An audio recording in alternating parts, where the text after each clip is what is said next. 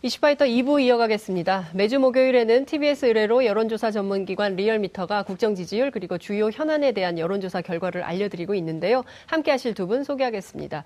박시영 윈지코리아 컨설팅 부대표 자리하셨습니다. 어서 오십시오. 네, 반갑습니다. 네, 백분 토론 나가셨어요? 언제 나옵니까? 나갔습니다. 이미 화요일 날 어, 밤에 화요일 날 12시에. 밤에. 생방송이죠? 아니요, 녹화를 하고 어, 5시에 예, 녹화를 하고 예. 바로. 못 봤습니다. 너무 늦게 해요. 그렇죠. 낮에 나오는 요새 뭐 다른 방송에 많이 나가시대요. YTN도 나가시고 뭐 이렇게 저는 두 분이 세트로 저는 네? 이슈 파이터를 제일 좋아합니다. 빨리 저 맹세하세요. 시청자 여러분들 앞에 이슈 파이터를 제일 사랑한다고 네, 페이스북에도 좀 네, 올리시고 알겠습니다. 알겠습니다. 기대하겠습니다. 지금 요새 난리가 났어요. 이택수 대표님께서는 어, 딴 방송에서 노래까지 하셨는데요. 리얼미터 이택수 대표 나오셨습니다. 어서 오십시오. 네, 안녕하세요. 자, 연예계 데뷔하는 거 아닙니까? 그러니까요. 아니, 기타는 아닙니다. 없지만 노래를 들어야 되겠습니다. 아니 이슈 파이터를 제일 사랑한다고 하셨어요. 안 네. 하셨던가요 지금? 어, 뭐 이슈 파이터 뭐 저희한테는 그냥 근간이 되는 방송이고요. 방송 인생의 근간이 네, 되는 프로다. 장 기자님 지난주에 못 네. 빼가지고 굉장히 우울한 한 주를 또 그러니까요. 보냈습니다. 예. 근데 그렇게 우울하신데 네. 타 방송에 가셔서 기타 치고 노래도 하시고 조회수가 님은 먼 3천밖에 안 곳에 돼요. 장 기자님이 너무 멀리 계시니까 네. 님은 아, 먼 저를 생각하면서 네, 님은 먼 그렇습니다. 곳에 아, 한 소절 부탁드리겠습니다. 아. 박수 치세요. 네. 아, 저는 저는 그 유튜브에서만 노래. 예. 어, 이미 유튜브 생중계가 되고 있습니다. 지금 아. 유튜브 댓글 막 올라오고 있죠? 예. 그래도 이제 전파를 타는 생방송에서는 예. 가급 정도 아. 노래보다는 이제 시- 시사 평론 중심으로. 자, 거절한 걸로 매우 유감을 표명하면서 다음 주에는 기타를 가져오시기 바랍니다. 예. 기회를 주신다면 뭐, 뭐. 뭐 계속 딴 생각 뭉시렁뭉시렁 되시고 계세요. 예. 하여튼 그 많은 시청자 여러분들께서 좋아하시는 것 같아요. 그러니까 계속 다른 방송국에서도 어, 많이 그쵸. 모셔가려고 하는 네. 치열한 경쟁들이 있는 것 같아서 이슈파이터는 근간으로서 지키겠습니다. 네. 자, 이번 주 현안 조사부터 볼까요? 네, 네, 지난 9월 이제 문재인 대통령이 평양을 방문한 데 대한 답방으로 네. 아, 김정은 위원장의 서울 방문이 추진되고 있는데 에, 뭐 이제 시기를 조율하는 것 같은데요. 아무튼 어, 보수 진영에서 이제 반대 입장도 있는 것 같습니다. 그래서 여론조사를 해봤는데요. 네. 어, 김정은 위원장의 서울 답방에 대해서 어, 남북 화해와 한반도 평화에 도움이 되므로 환영한다는 응답이 61.3%로 나타났고요. 네. 어, 북한의 위장 평화 공세에 불과하므로 반대한다는 응답이 31.3%로 대략 두 배가량 어, 환영한다는 의견이 높게 나타났습니다. 어, 지역별이나 연령별로는 뭐 대체로 어, 모든 음, 계층에서 어, 환영한다는 의견이 높았는데 예, 이념 성향과 지정당별로 약간의 온도차가 있었습니다. 어, 지정당별로 보면 더불어민주당 지지층은 환영 93.8%로 압도적이었고요. 어, 정의당 지지층도 83.4%가 환영, 어, 역시 80%를 넘는 압도적인 어, 응답을 보였습니다. 반면에 자유한국당 지지층은 어, 찬성이 18.3%에 그쳤고요. 반대가 또 71.3%로 매우 높게 나타났습니다. 그리고 바른미래당 지지층도 찬성이 28.9%에 그쳤고 어, 반대가 49%로 나타났고요. 어, 무당층에서는 어, 환영이 54.4%, 반대 33.3%로 어, 전체 의견과 비슷하게 찬성 어, 환영 의견이 높게 나타났습니다.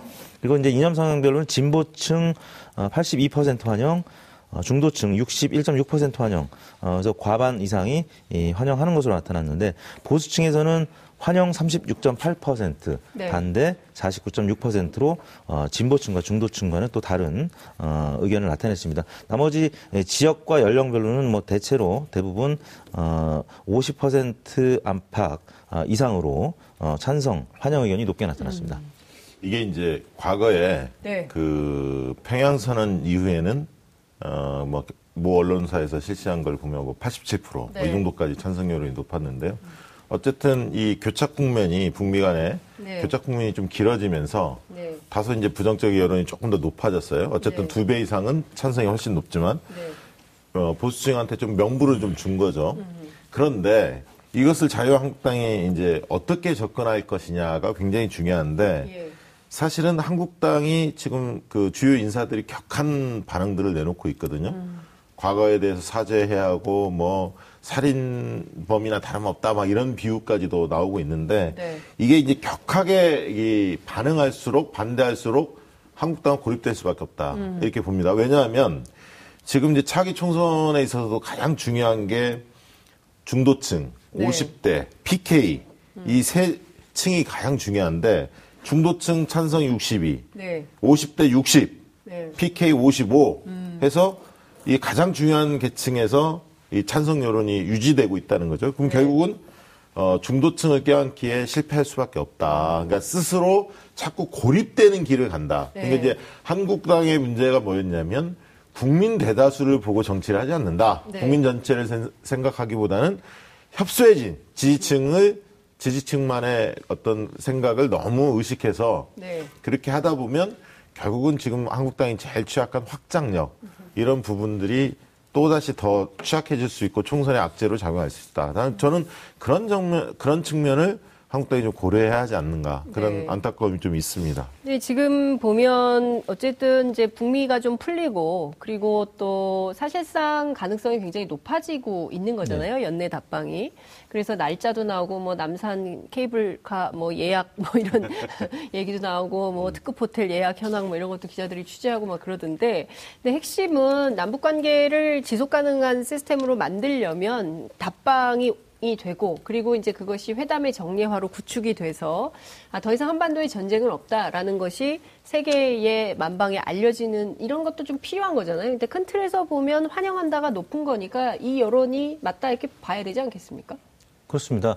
어, 방금 이제 언급하셨던 것처럼 네. 한국당 이제 지지층에서도 찬성하는 분들 그리고 보수층에서 찬성하는 분들이 많이 있습니다. 네. 어, 뭐 여러 가지 경제적인 이제 지표와 관련해서 또 남북 경협과 관련해서 걱정하시는 이제 분들도 계시겠지만 네. 어, 실적으로 평화에 대해서 이제 반대하는 국민들은 뭐 그다지 많지는 않거든요. 그렇죠. 그래서 어, 생각보다는 이제 반대 의견이 어, 제가 봤을 때는 높게 나타난 것 같습니다. 31%가 오히려 이제 보수층에서는 환영이 이렇게 많느냐라고 이제 댓글도 이제 악의적인 댓글들도 오늘 많이 제가 보게 됐는데요. 어, 환영 의견이 이제 61%, 10명 중 6명이고 말씀하신 대로 이제 해외에서 굉장히 어, 지금 관심 있게 보고 있고요. 네. 또 TBS 의뢰 오늘 조사가 UPI 통신에 오늘 어, 뉴스가 났습니다. 네네. 어, 그래서 어, 뜨거운 이제 반응을 외신에서도 어. 보이고 있는 것 같고요. 예. 그래서 어, 한국당이라든지 바른미래당도 저는 이제 좀 이 부분 관련해서는 좀 전향적으로 봐야 어, 잠시 후 소개해드릴 정당 지지를 보는데 어, 조금 이번 주 보수 정당들이 안 좋았거든요. 지난주에 네. 조금 그 반사익 측면에서 지지율이 좀 올랐다가 음. 네. 그래서 이 부분만 만, 만큼은 좀 열어두고 좀 봐야 될 필요가 있지 않느냐 이렇게. 생각합니다. 어찌됐든 지금 그, 어, 진행 중인 예, 남북 관계 그리고 북미 관계 훈풍을 역행하는 것에 대해서는 우리 국민들도 그렇게 네. 예, 원하지 않는다라는 여론이 확인됐다 이렇게 볼 수가 있을 것 같은데요. 지금 뭐 속보가 계속 들어오고 있어가지고요. 네. 민주당과 한국당이 내년도 예산안 에, 국회 내일 국회 본회의에서 예산안을 처리하기로 합의를 했는데 네. 민주평화당, 정의당 그리고 바른미래당이 로텐더홀에서 어, 공동 그 지금 농성을 벌이고 있지 않습니까? 선거구제 개편 그렇죠. 문제. 이게 지금 야삼당이 적극 반발을 하고 있는 상황인데요. 지금 어쨌든 이 속보가 전해졌기 때문에 대통령 지지율 말고 정당 지지율 먼저 네, 얘기하고 네. 그다음에 네. 그 이어가도록 하지요. 정당 지지율을 먼저 보겠습니다. 네, 민주당 지지율이 9주 연속 하락세를 멈추고 이제 문재인 대통령 지지율과 동반 상승을 했는데요. 상승폭은 크지 않았습니다. 이제 그 이재명 지사 내외 또 관련해서 여러 네. 가지 또 어, 뉴스가 나왔었기 때문에 그래도 38.4%로 모처럼 반등했고요. 한국당이 24.4%로 지난주에 25% 이상 오랜만에 기록했다는 음, 저희가 어, 결과를 발표했는데 지금 2%포인트 빠진 수치로 어, 어, 하락세를 다시 나타냈고요. 정의당이 7.6%로 횡보했고 바른미래당 6.8%로 역시 예, 뭐 소폭이긴 합니다만 조금 올랐는데요. 아무튼 한국당의 이제 그 상승세 의 마감 소식이 이번 주에 좀 눈에 띄는 대목이고요. 역시 이제 어 그 예산안 관련해서 여러 가지 네. 좀 음, 난항이 있었죠. 오늘 이제 한국당 미래 아, 민주당이 지금 이제 합의를 해서 네. 내일 처리하기로 했는데 네. 어, 또 야삼당도 역시 뭐 상승하지 못하고 횡보하는 뭐 이런 수준에 있는데요. 뭐 손학규 대표가 뭐 단식까지 이제 좀 전에 그 보도가 됐더라고요. 네. 단식하겠다라고 했는데 아무튼 선거제와 이제 연계해서 이 예산안이 미, 미뤄지고 좀 지연되는 부분에 대해서는 국민들도 많은 우려를 하고 있다. 뭐 네. 이런 수치가 이번에 반영된 것이 아닌가 싶습니다. 이 저는 뭐 큰일 가- 아닙니까? 예. 예, 두 가지를 얘기하고 싶은데 한국당 지지도가 왜 떨어졌을까 한 문제하고 그다음에 이제 아까 있던 야삼당의 선거구제 네. 예산안과 연계한 행동을 국민들은 과연 어떻게 볼 건가? 네. 이 두 가지 측면을 말씀드리고 싶은데 네. 첫 번째는 이제 한국당의 지지율이 떨어진 것은 저는 세 가지로 봅니다. 첫 번째는 박근혜 대통령 석방하라. 뭐 이게 김무성 네. 전 대표가 워딩이 있어서 상당히 논란이 됐었습니다. 그렇습니다. 가뜩이나 지금 그 양승태 네. 대법원 사법농단들이 계속 드러나고 있는 상황에서 예. 시적지 않았고 아직 정신을 못 차리고 있구나 이런 어떤 시그널을 주지 않았나 싶고요. 음. 네. 유치원 3법에 대해서도 여전히 반대하면서 한국당 독자적인 안을 냈는데 예. 그 분노도 이어지고 있고 예. 어, 특히 이제 제가 봤더니 남녀 간의 정당 지지율 차이가 굉장히 크게 났어요 이번에 음. 여성들만 보면 네. 민주당이 43 자유한국당이 19.6으로 나왔습니다. 거의 두 배가 넘는 차이입니다. 음. 네. 그 얘기는 뭐냐면 여성들이 자유한국당에 거의 마음을 안 주고 있다는 거고 남성층은 예. 상대적으로 높은데 여성층이 굉장히 낙- 약해져 있거든요. 그러니까 유치원 3법이라든가 음. 네. 복지 문제에 대해서 소극적이기 때문에 그런 얘기가 있는 것 같고 세 번째는 아까 거론했던 김정은 답방에 네. 음. 대해서 격렬히 반대한 것 이런 것들이 작동해서 네. 어, 무당파로 가 있었던 일부 층들이 다시 한국당으로 리턴을 했는데 과거 한국당을 지지하다 무당파로 갔던 층들이 다시 일부는 또 무당파 쪽으로나 다른 지지당 쪽으로 움직이는 거 아닌가 이렇게 생각이 들고요. 네. 그다음에 이제 선거구제와 관련된 야 3당의 연계 전략은 네. 어, 심정적으로는 이해는 됩니다. 그 문제가 너무 그 야 3당의 입지 입지 차원의 정치적 입지 차원에서는 사활적인 문제이기 때문에 네. 이해는 되나 국민의 눈으로 보면 예산안과 연계하는 거에 대해서 흔쾌하게 동의하지 않는 것 같아요. 왜냐하면 예산안은 예산안대로 빨리 좀 처리하고 네. 경제도 어려운데 먹고 사는 게 어려운데 네.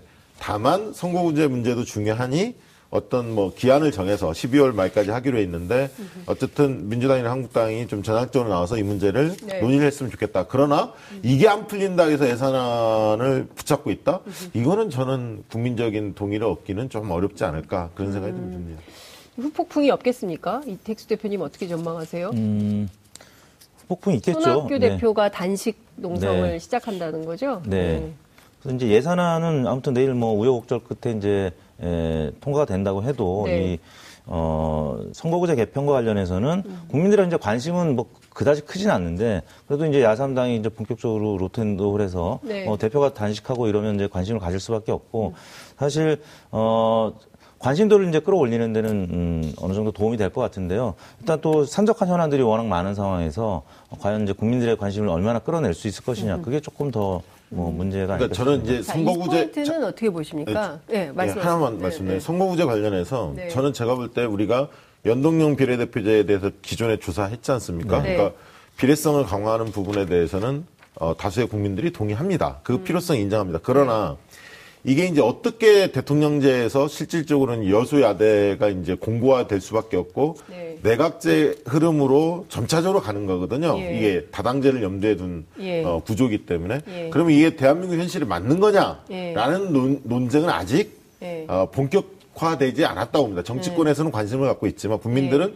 어 응당 정당 득표 찍은 만큼 예. 분수정당이 당연히 가져가야지 그게 예. 맞지라고까지는 생각하지만 예. 이게 예를 들면 그래서 다수정당이 나올 수 없는 과반정당이 나올 수 없는 분위기에서 음. 지금 가뜩이나 국회 선진화법이 있는데 그러면 연정이 일상적으로 이루어지거나 그렇죠. 협치가 제도화돼야 하는데 예. 그렇다면 집권 여당 입장에서는 거의 다, 수당이 되기 어려운 구조인데 네. 그 폐해는 혹시 없을까 이런 등등에 대해서는 아직은 고민을 못했고 네. 이제 만약에 손학규 대표가 저렇게 단시 동성 등을 한다든가 이 이슈가 좀 더 더 불거지면 음. 네. 이제 이제 본격화되는 시기다 저는 좀 그렇게 이해하고 있습니다. 어제 정동영 민주평화당 대표가 저희 프로그램 출연을 네. 하셨는데요. 이 자리에서 무슨 얘기를 했냐면 이 적폐연대라는 표현을 썼습니다. 그러니까 민주당이 사실 그동안은 민주평화당과 정의당과 손을 잡고 이를테면 뭐 어, 4.27 판문점 선언에 대한 국회 비준의 문제라든가 아니면 이제 노동과 관련된 거라든가 아니면 소득주도 성장이라든가 이를테면은 문재인 정부의 철학과 가치관에 기반한 촛불혁명 정부에 걸맞는 정책들을 추진하는 데 있어서 이중대 소리를 들어가면서 같이 도와줬단 네. 말이에요. 근데 여기에서 자유한국당하고 손을 잡고 예산을 처리하면 자, 좋다. 앞으로 그런 거 없다. 라고 해서 나갈 경우에 여당이 입게 되는 정치적인 손해 이거 없겠습니까? 그거 어떻게 전망하세요? 어느 분부터 뭐, 하실까요? 뭐 당장 이제 여야정 협의체인가요? 깨지겠죠. 그, 예, 그건 이제 깨질 수밖에 없는 거고요. 그래서 민주당 입장에서는 어, 이 3당이 지금 합의한 초안을 이제 오늘 내놨는데 네. 그분에 대해서 좀 적극적으로 검토를 할 필요는 있을 것 같습니다. 지금 당장 여론은 네. 어, 의원 정수를 늘리는 문제에 대해서는 거부감이 있- 있죠. 근데 음. 사실 이제 어, 다수당인 민주당, 한국당이 또 이 부분에 대해서 어, 언제까지 또 이 큰 정당이겠습니까? 그래서 음. 이 어, 3당 합의한 초안을 좀 관심 깊게 보고 네. 거기에 대해서 좀 전격적으로 수용할 필요가 있는 부분은 수용해야 된다고 예. 생각을 합니다. 예. 이게 참 어려운 문제입니다. 저는 제가 어, 관심 있게 저도 보고 있는데 이 솔로몬의 지혜가 필요한데요. 이건 사실은 대통령이 강한 의지가 있다 해서 집권 여당이 그대로 따라갈 수는 없는 이슈입니다. 왜냐하면 개개인의 그 재선과 관련된 이해관계가 첨예하게 맞물려 있기 때문에 어 그리고 한번 이 선거구제를 만약에 개선을 한다면 네. 그게 또 꽤- 굉장히 오랜 기간 갈 수 있는 부분이기 때문에 네. 여러 부작용에 대해서 긍정적인 것도 있고 부작용도 있고 예를 들면 의원 정수 300명으로 만약에 네. 현행을 고수했을 경우에 지역구를 대폭 줄여야 하는데 그 부분에 대한 동의하겠느냐 그리고 민주당에서 사실 그동안에 주장했던 건 연동형 비례제는 아니었거든요. 네. 권역별 그 정당명 무제였단 말이죠. 그럼 비례대표를 좀 권역 연동형 권역별 비례대표제였잖아요. 그렇죠. 예, 예. 그러니까 이제 그 지역구하고 연동하진 네. 않고 그 비례대표만을 지금 정당 명부로 사실은 하는데 그걸 이제 권역별로 좀 저- 적용해서 호남에서 자유한국당이나 정의당도 될 수 있고 예를 들면 영남에서는 민주당이나 정의당 이런 데도 될수 사실 있는 2012년에 대선 때는 저- 독일식 정당 명부제에 동의를 했었죠. 그렇죠. 독일식- 예, 독일식 정당 바뀐 거죠. 2016년 예. 총선에서. 예. 그래서 이제 요런 부분들에 사실 현실적인 이해관계들이 있습니다. 그리고 그 소선거구제를 유지할 거냐, 중대 선거구제로 바뀔 거냐, 이것도 네. 사실 도는 복합제를 할 거냐, 장단점이 다 있거든요, 사실은. 그리고 승자 독식이라고 얘기하지만 소선구제가 꼭 폐해만 있는 건 아닙니다. 미국 대, 상당수 나라들이 또 소선구제 하고 있는 나라들도 있거든요. 그래서 사실 헌법재판소에서 그리고 선거관리위원회에서 중앙선거관리위원회에서 얘기했던 것처럼 이게 그 사표 방지, 표의 등가성 이런 것들은 반드시 반영이 돼야 되는 선거제도 개편이 필요하다라는 권고가 있었던 것은 사실이죠. 네, 맞습니다. 그러니까 그 정신을 살리되 우리 현실에서 어떻게 녹여들 거냐. 그러니까 야 3당의 주장에 대해서는 간절함이 있는 거고. 네. 또 예를 들면 민주당이 전향적으로 나간다 하더라도 자유한국당이 안 받을 겁니다. 제가 볼 때는. 그럼 결국은 뭐냐면 선거구제는 5당이 다 합의해야 돼요. 합의해야만이 전개특위 통과됩니다. 그렇기 때문에 이제 야3당으로서는 그나마 좀 개혁적이라고 할 수 있는 민주당이 뭔가 동참을 하고 네. 자유한국당 코너로 몰아 세우면서 동참을 유도하려고 하는 건데 네. 실질적으로 속내로 보면 자유한국당도 동의를 해줘야 하는 사안이기 때문에 저는 단기간에 이게 해결될 가능성은 없다. 다만 이 물꼬가 트였으니 1월이면 1월 뭔가 네. 시한을 좀 정해서 집중적으로 논의해서 이 문제만큼은 좀 매듭을 졌으면 좋겠다. 그런 생각이 듭니다. 될까요? 선거제도 개편 이번에 되겠습니까? 어떻게 보십니까? 뭐 쉽지는 않을 것 같습니다. 네. 그리고 이제 에, 많은 국민들은 관여도가 좀 낮은 이 사안에 대해서는 네.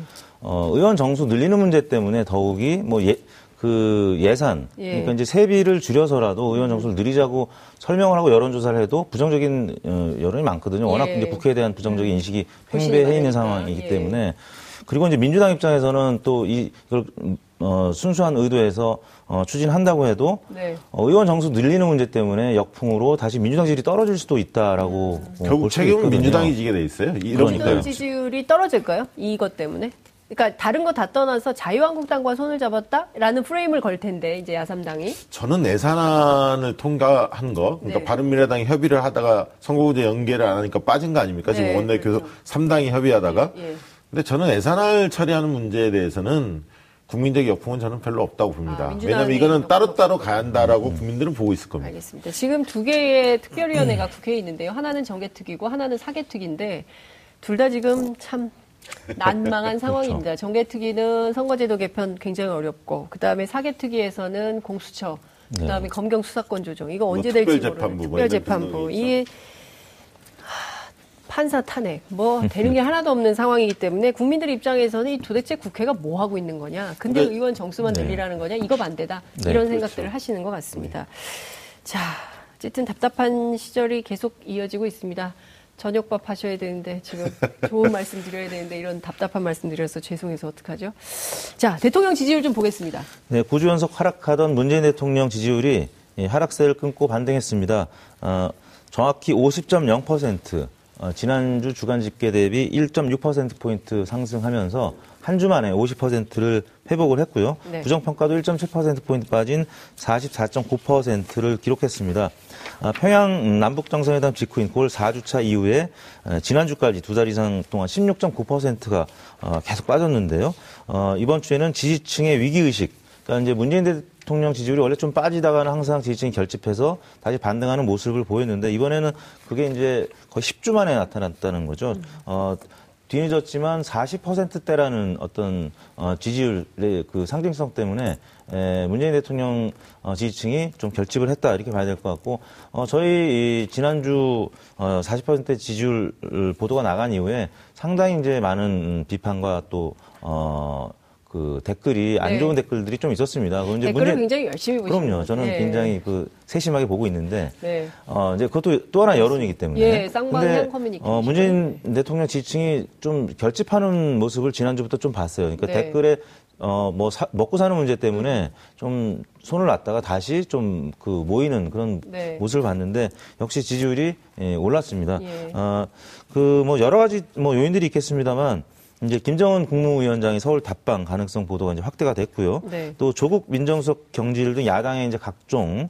어, 공세가 집중되면서 문재인 대통령이 이제 G10 정상회담하고 오지 않았습니까? 네. 그러면서 어, 문재인 대통령 지지층이 귀국과 동시에 예, 예. 예, 조금 더 결집한 모습을 나타냈던 것 같습니다. 저는 뭐 세 가지 측면으로 좀 말씀드리고 싶은데 대통령 네. 지지율이 조금 올라간 측면에 대해서 첫 번째는 그 아까 이제 리얼미터 조사에서 48% 이게 이제 발표가 되니까 네. 지지층이 흔들리는 거 아니냐, 위기가 시작되는 거 아니냐 이런 이제 보도들이 상당히 않습니까? 예. 그러다 그러다 보니까 어떤 결집 효과들이 좀 있는 것 같아요. 그 동안에 어, 좀 느슨하게 있었던 지지층들이 좀 결집하는 게 있고 특히 이제 거기에 기름을 부은 게 이제 조국 흔들기 네. 이 부분이 나오면서 여전히 사법농단이 어, 어, 진행됐던 부분들이 정확하게 단죄가 안 되고 있는데 또 상징성이 문재인 정부 상징성이 있기 때문에 조국 문제가 조금 감성적으로 좀 다가, 다가선 측면이 있고 무엇보다 저는 두 가지를 더 봅니다. 뭐냐면 자영업 대책들이 이번에 발표가 됐어요. 카드 수수료 인하 문제하고 출전 근, 근접 출점에 대해서 네, 네. 제한 규정 이게 이제 생겼고요.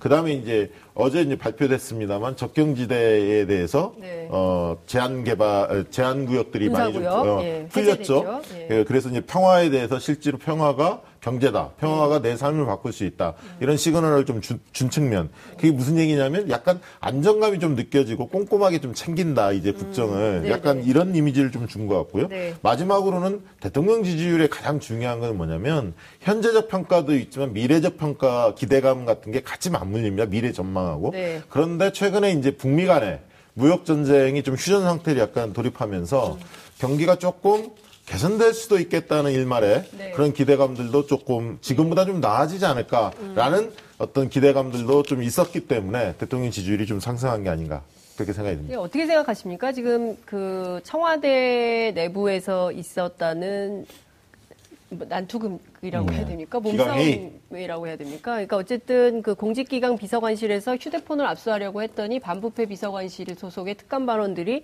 못 준다. 그러다가 몸싸움까지 갔다는 보도가 KBS 보도로 나왔는데요. 야, 이 정도면 이게 청와대 이게 심각한 거 아니냐라는 네. 것에 대한 국민적인 걱정이 있는 가운데 야당에서야 물론 정치적 목적으로 그 문재인 정부를 흔들 목적으로 조국 수석 나가라 이렇게 요구를 하지만 실질적으로는 청와대 내부를 좀 제대로 추스리고 뭔가 이기 청와대 비서진 개편이 필요한 거 아닌가라는 어, 얘기도 있는 것 같아요. 조홍천 의원 같은 경우에는 대놓고 조국 수석 이제 물러나시라 이런 얘기도 하지 않았습니까? 어떻게 그러니까 이렇게? 봅니다. 국민 다수는 어, 경중을 좀 따져봐야 하는데 그럴 정도의 사안인지에 대해서 좀 아직은 다 발표가 안 됐으니까 좀 지켜보는 입장이 좀 있는 것 같고요. 예, 예. 그다음에 이제 자유한국당에서 조국이 갖고 있는 또 무게감이라는 게 있거든. 조국 수석이 갖고 그렇죠. 있는 이제 그렇게 어, 정치적 의도로 흔들려는 거 아니냐. 그러니까 이 사안에 대한 책임성을 떠나서 네. 조국 수석이 사퇴함으로 해서 문재인 정부한테 타격도 줄 수도 있고 네. 예를 들면 적폐 청산의 과정에 있어서 뭔가 네. 어, 좀 지장을 초래할 수도 있는 뭐 이런 것들을 정치적 의도로 흔드는 거 아닌가 하는 그런 의구심이 좀 있는 것 같아요. 그러니까 처음에 소득주도 성장 책임지고 장하성 물러나라. 예. 그 다음에 이번에 이 사태 책임지고 조국 물러서라, 물러가라. 그 다음에는 이제 임종, 이게 도미노 현상처럼 이렇게 하려고 하는 거 아니냐. 네. 그, 근데 이제 최근에 대통령께서 그 한 달 전부터 수보회의나 이런 데서 공무원도 좀 질책을 했습니다. 아. 그러니까 정책을 똑바로, 그러니까 예를 들면 뭐 보고서를 올렸는데 제대로 된 대책이냐 이런 음.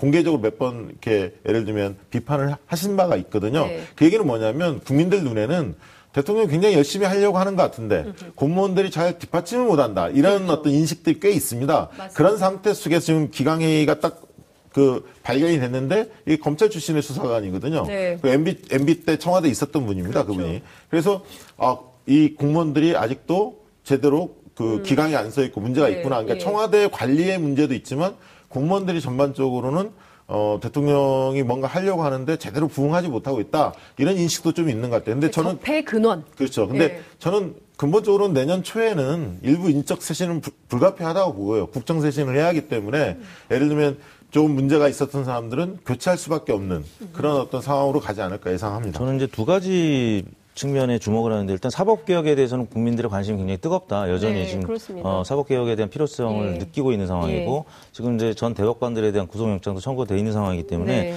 이 부분과 관련해서는 조국석이 이제 갖고 있는 상징성이 크다는 거죠. 네. 두 번째는 어, 이번 청와대 기강회의 사건을 들여다봤더니 조국석이 오히려 더 있어야 되겠다라는 판단을 국민들이 한 것 같습니다. 음. 그렇죠. 언뜻 들었을. 때는 예. 어, 조국 수석도 같이 문제가 있는 것이 아니냐, 네. 책임져야 되는 거 아니냐라고 봤었을 텐데 자세한 내용을 들여다봤더니 어떻게 보면 항명을 한 그렇죠. 거고 이거는 한. 어, 조국석이 뭔가 기강을 다시금 네. 잡아야 된다라는 판단을 국민들이 한 것이 아닌가. 그렇군요.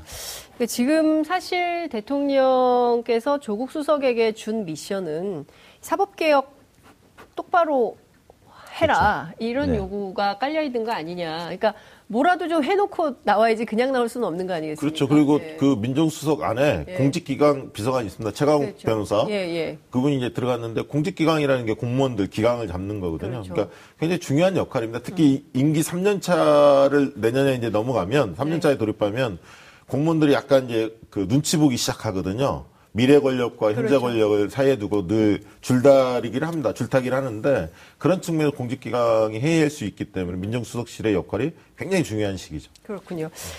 그 저희 작가분 중에 한 분 아버님께서 굉장히 음. 보수적인데 요새 대통령이 너무 피곤해 보인다 이렇게 걱정을 하신다는 겁니다. 그러니까 말씀하신 네. 대로 대통령 뭔가 좀 잘해 보려고 하는데 밑에 있는 공무원들이 제대로 받침 뒷받침을 해주기는커녕 오히려 뒤에서 이렇게 싸움질을 해 이런 네. 이게 된 게 아닌가 싶습니다. 그렇기 때문에 대통령 포함해서 지금 청와대 내부가 조금 더 잘 추스려서 대책을 좀 마련을 해서 지금까지 왔던 개혁 방안을 계속 밀어가야 되는 거 아니냐 이런 주문을 한 것으로 그게 이제 일리? 있는 네. 말씀이신 게요. 네. 보수층에서 좀 올랐고요 이번 주에. 어. 그다음에 뭐 부산 경남 네. 또 원래 지난주 에 경기 인천에서 많이 떨어졌었는데 네. 약간 보수 성향이 좀 있습니다 서울보다는 근데 이쪽 지역에서 어, 이번 주에 많이 반등을 했거든요. 그래서 50% 회복의 어떤 견인차 역할을 했는데 네. 그게 바로 이제 그런 측면의 말씀이셨던 것 같습니다. 대통령께서 직접 페이스북에 글을 올려서 어쨌든 지금 국민들의 마음이 어떤 건지 잘 네. 안다. 국내에 돌아가서 할 일이 많다. 이렇게